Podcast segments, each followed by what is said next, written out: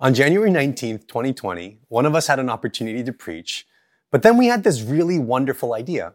What if we just preach the message together? That means half the work, half the writing, and half The speaking. genius. Why hadn't anyone else thought of this before?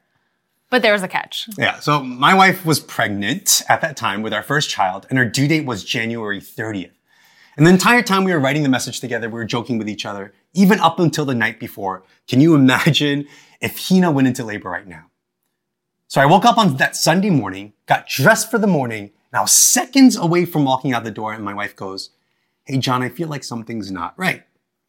So she calls the nurse, and they say she needs to come in immediately.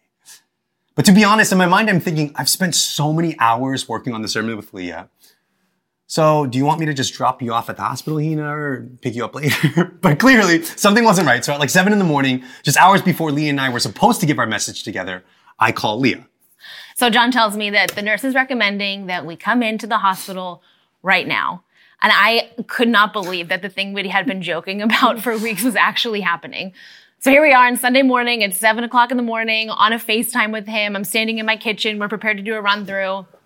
And he keeps telling me that he's going to try to be there at the 915 service, which as a new parent myself knew was not going to happen, which it didn't. But here's actually a picture of John in his Sunday clothes in the hospital, still thinking he was going to make it.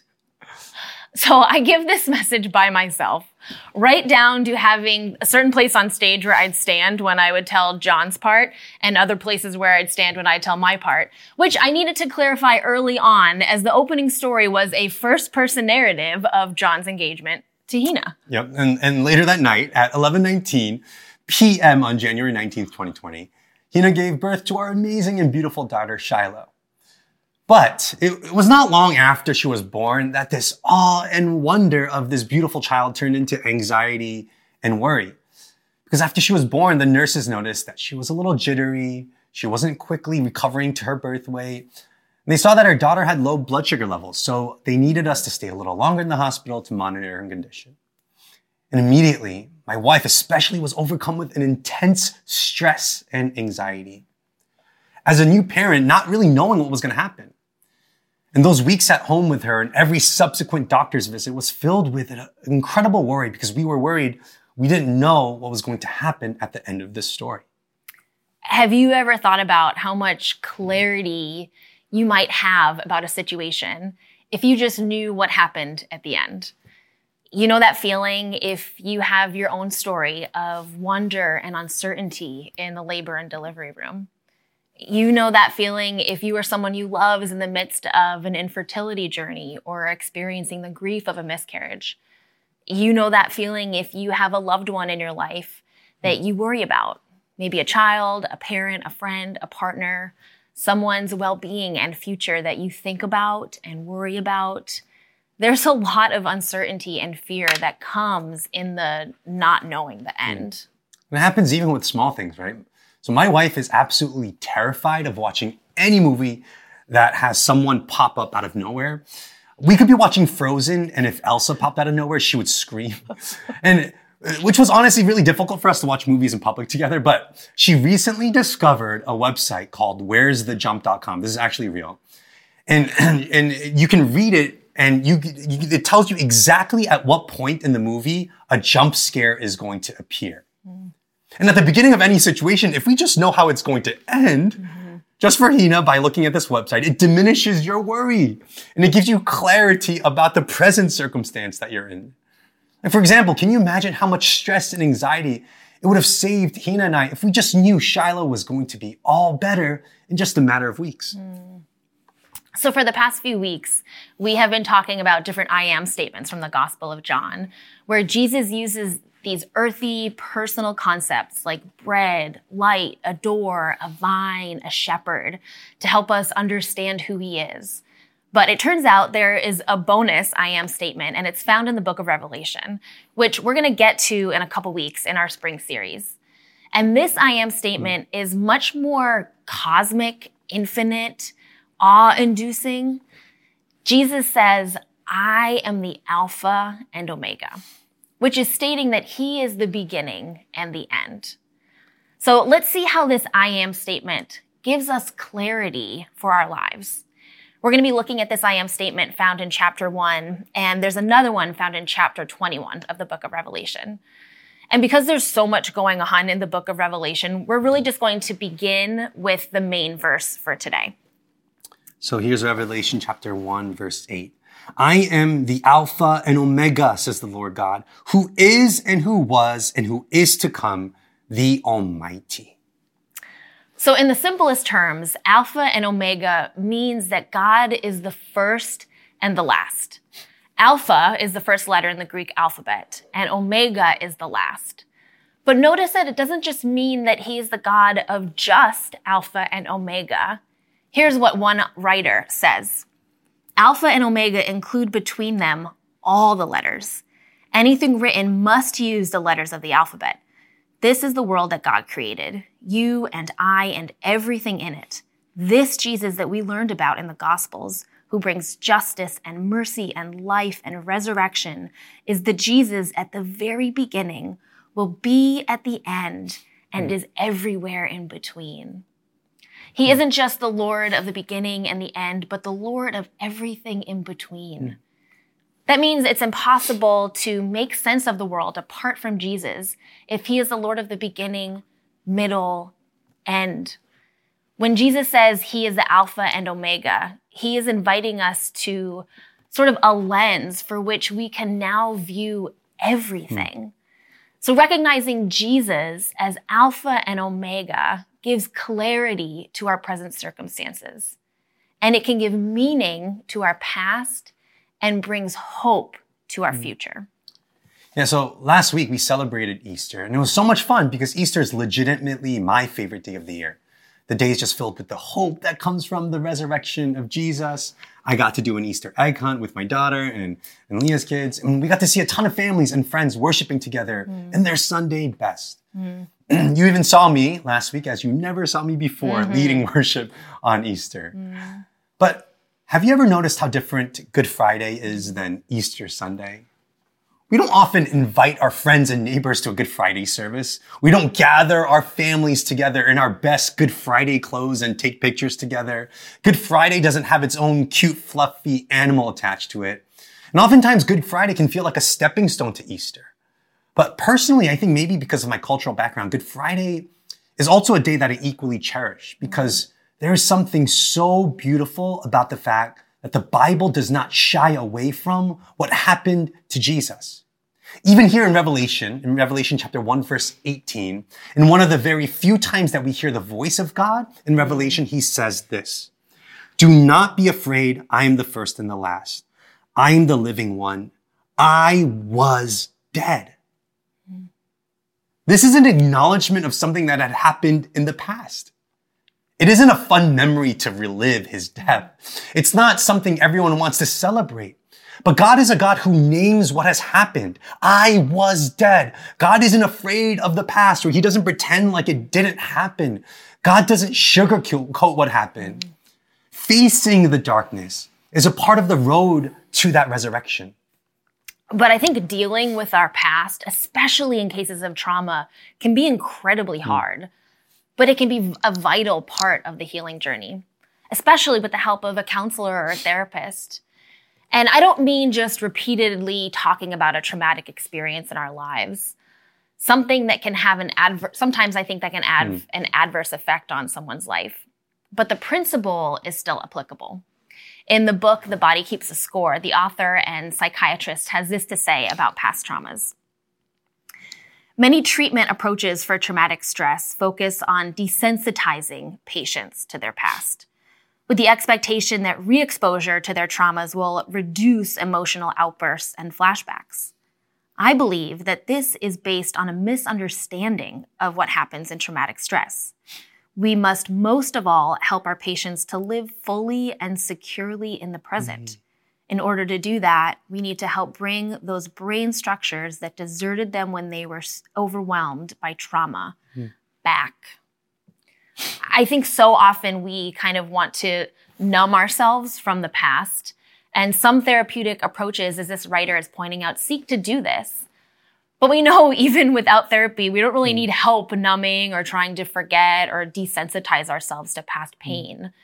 But as this author is saying, if people dealing with traumatic stress want to live fully and securely in the present, revisiting the past in order to bring back, back those brain structures can help with the healing. It can help Mm. with our present. Mm. So, an Alpha and Omega God doesn't forget or minimize or exaggerate or numb from the pain of the past, but holds the entirety of existence and t- of time in his arms. Hmm. Jesus doesn't just appear in the future. Jesus has been present from the beginning of time, and all of the past is part of what God is doing. And I think that the beginning of healing from our past and the beginning of clarity about maybe our present circumstances happens when we're not ashamed hmm. to acknowledge our past. But it's it's hard. It's really hard to do. Yeah. It's not easy to name things in our past that we feel like are shameful or traumatic or embarrassing or humiliating. You know, like when something embarrassing has happened in our past, sometimes we might even lie to other people about what really happened to make ourselves like look better. Uh, I remember in high school when I didn't make the cut into my high school's basketball team, my friends asked, John, are you okay? Well, and I would say things like, yeah, totally. I, I never really wanted to get into that team anyways. As tears were rolling down my face in disappointment, I would say things like, I, I was just trying out for the exercise, mm. you know, it was for fun. It wasn't really a serious thing. But, but no, that's not true. It was painful. I was hurt back then. Mm. But how often are we honest to ourselves, to others, or to God about something in our past that might have been a really painful experience? Mm. I think kids often intuit the need to look at history without fear and without falsity. I notice this in my three year old. She has this way of bringing up things that I either hope that she won't notice or hope that she'll forget. Mom, why were you mad at dad? Hmm. Mom, what happened to that bunny that's laying there? Why isn't it moving? Mom, your grandma died, right? Hmm. Mom, you were sad this morning, right? Hmm. How much I want to just like ju- brush past her inquiries and need to name and understand the hard things that she's seeing and trying to process. But child development experts say that glossing over and giving simple assurances isn't actually that helpful. But naming with them something that is hard and being attentive to how that makes them feel is really important for their brain development and emotional health. I think sometimes we act like talking about hard things that have happened gives it like too much power. For any Harry Potter fans out there, it's a bit like the fear or taboo of uttering the cursed name Voldemort and making yourself instantly findable by the Death Eaters. I don't think our past is like this. Instead, we can name the problem without being controlled or overrun by it. Hmm. God has been there from the beginning, middle, and end. God isn't just a future hope, God was there. For the past few weeks, we mentioned that we've been focusing on the I am statements of Jesus. But what about the I was statements of Jesus? Because Jesus was betrayed by his friends. Jesus was persecuted. Jesus was hated. Jesus was sold for money. Jesus was flogged. Jesus was anxious. Jesus was humiliated. Jesus was dead. What's something in your story that you found hard to acknowledge? What is something that is hard to name or acknowledge from your past? What is your I was statement? Were you humiliated, shamed, not loved, or cared for? Because if even Jesus is unafraid to acknowledge and name his past, we shouldn't be either. He gives meaning to our past, however, hard or confusing, because it is included in the story of God. We know that in the future, all things will be made new. The rest of Jesus' statement here in Revelation says this, do not be afraid. I am the first and the last. I am the living one. I was dead. And now look, I am alive forever and ever. I love the continuation of this verse. I was dead, but now look, I'm alive. In the English, it, sounds almost like the way a kid would tell an adult to look at me, look at me. I was dead and now look, there's something exuberant about it. I am alive forever and ever. Despite the betrayal, despite the persecution, despite the humiliation, look, I am now alive. Look at what has happened to me. And the book of Revelation gives us a glimpse into God's vision for what will happen to us and to this world because he's not just a God of the past, but he is also a God of the future. Mm. And he gives us hope for our future as well. Mm. So, hope for our future. It's no secret, if you're familiar at all with the book of Revelation, that it has something to say about the future. It's an apocalyptic literature, which we associate with end of world predictions or prophecies. But it's not as straightforward as we may think. The Greek apocalypses means unveiling or revealing.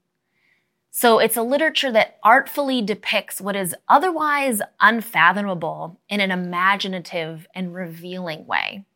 So we'll spend time this spring diving deeper into the rest of the book and all of the dramatic and dynamic imagery that it entails. But here at the start of the book, with this seemingly simple I am statement, is a critical window into the future. Mm. Jesus is saying, I am the Alpha and Omega. The same phrase is uttered again at the very end of the book, creating two very important bookends and pillars here in the book of Revelation. In Revelation 21, verse 6, the text says, He said to me, It is done. I am the Alpha and the Omega, the beginning and the end. To the thirsty, I will give water without cost from the spring of the water of life. Hmm. Now, for the original hearers of this letter, this meant something very significant. Because this letter is written towards the end of the first century during Emperor Domitian's reign, also known as the Reign of Terror.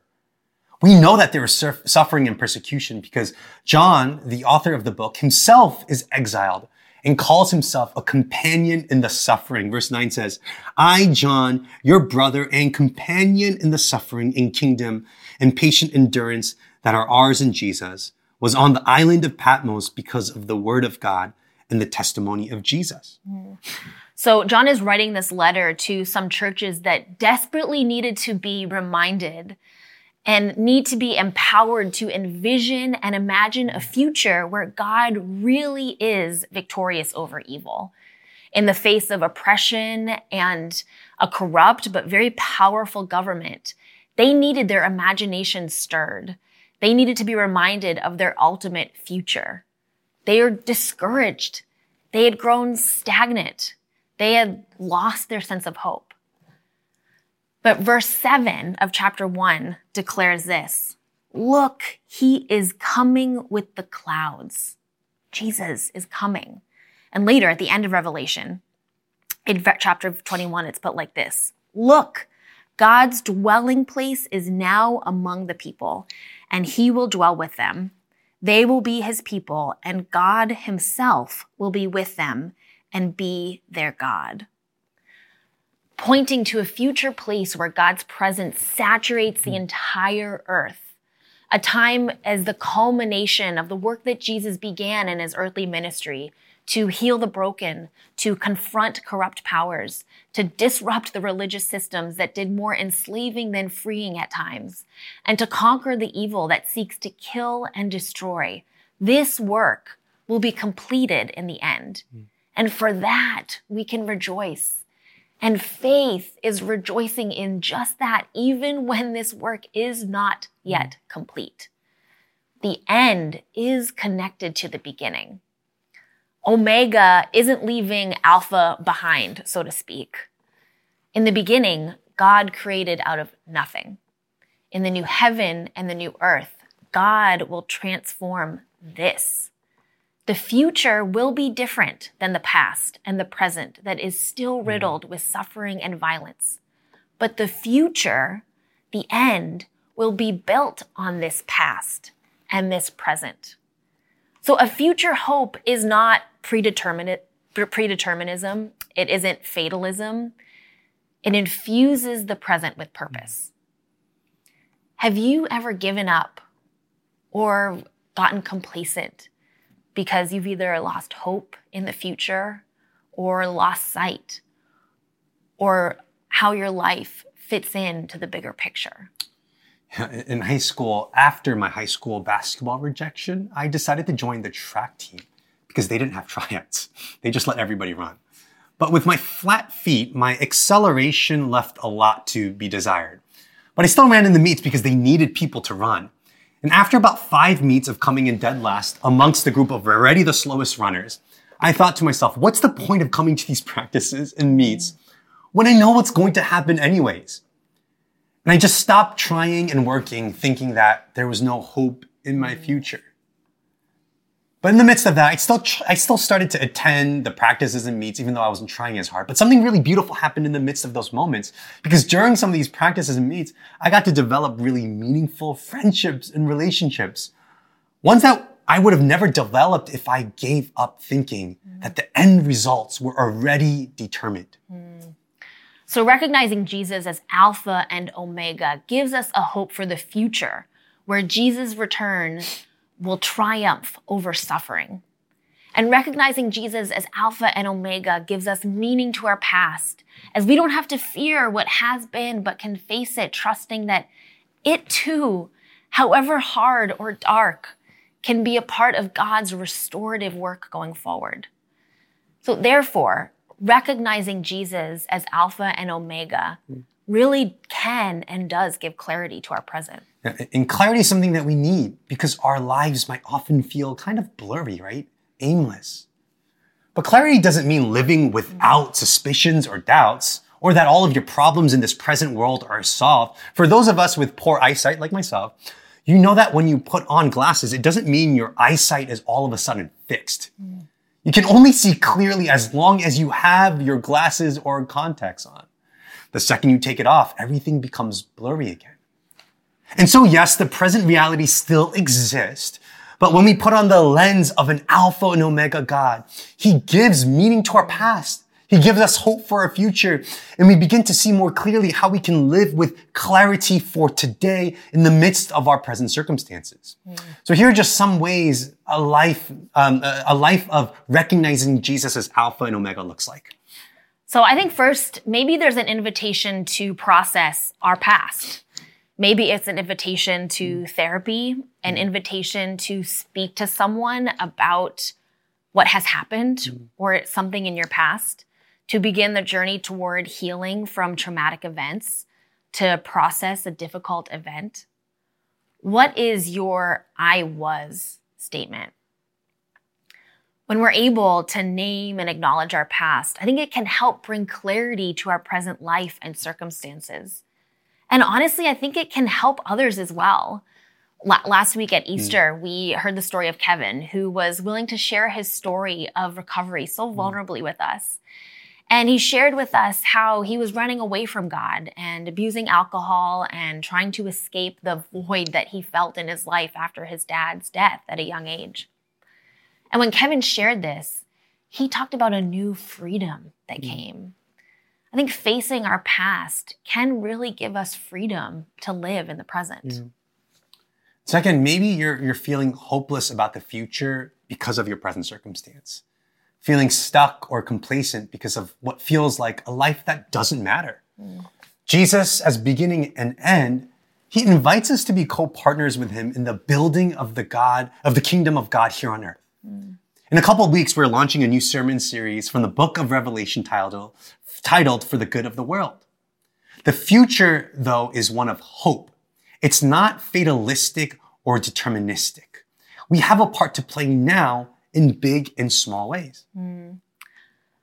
And finally, we haven't really talked about this explicitly, but I think there's an invitation into the power of worship as a way to mm. practice awe and wonder worship as response, worship as a way to search, worship as singing, worship as praying, worship as meditating on a piece of scripture, and contemplating the expansiveness of this God.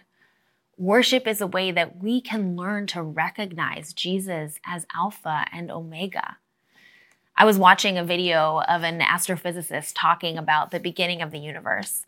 And he said a simple line that just completely blew me away. Something that I already knew before. He said, even the universe has a beginning. Mm. Everything we know about in existence has a beginning. God is more expansive than we can comprehend. This universe is more expansive than we can comprehend. Mm.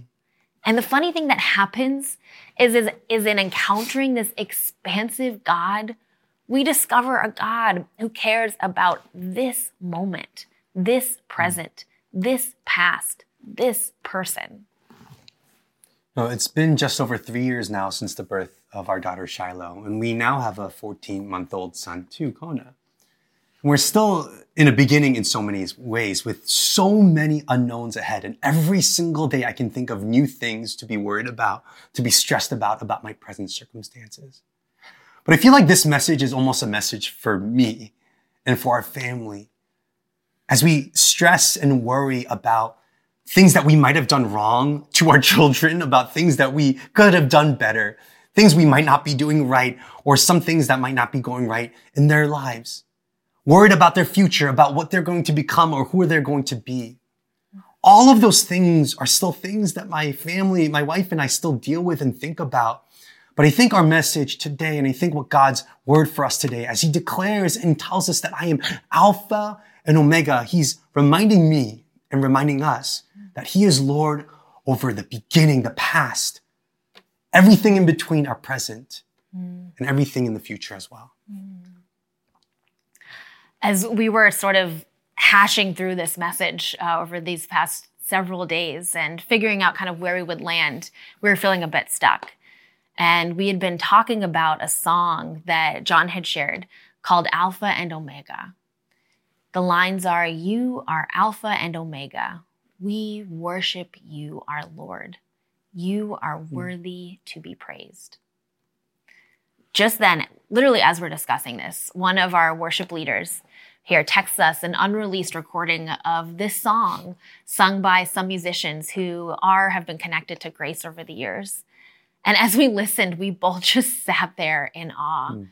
And we could feel in these words, in the singer's voice, and in the musician's instrumentation, just how recognizing Jesus as Alpha and Omega can give meaning to our hmm. past, mm. hope for our future, and clarity to our present. So we, we actually asked permission to play that recording for you today. And as you listen and as we close, we invite your body and spirit mm. to take in this proclamation.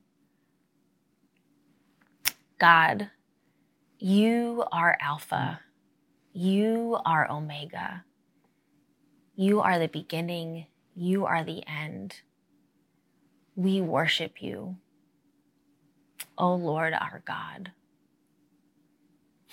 We ask that your spirit would hover over each person who hears these words. Mm. May your spirit hover over our past. May your spirit hover over our future hmm. and be with us in this day, in this moment, and this present circumstance. Mm. In your name we pray. Amen. Amen.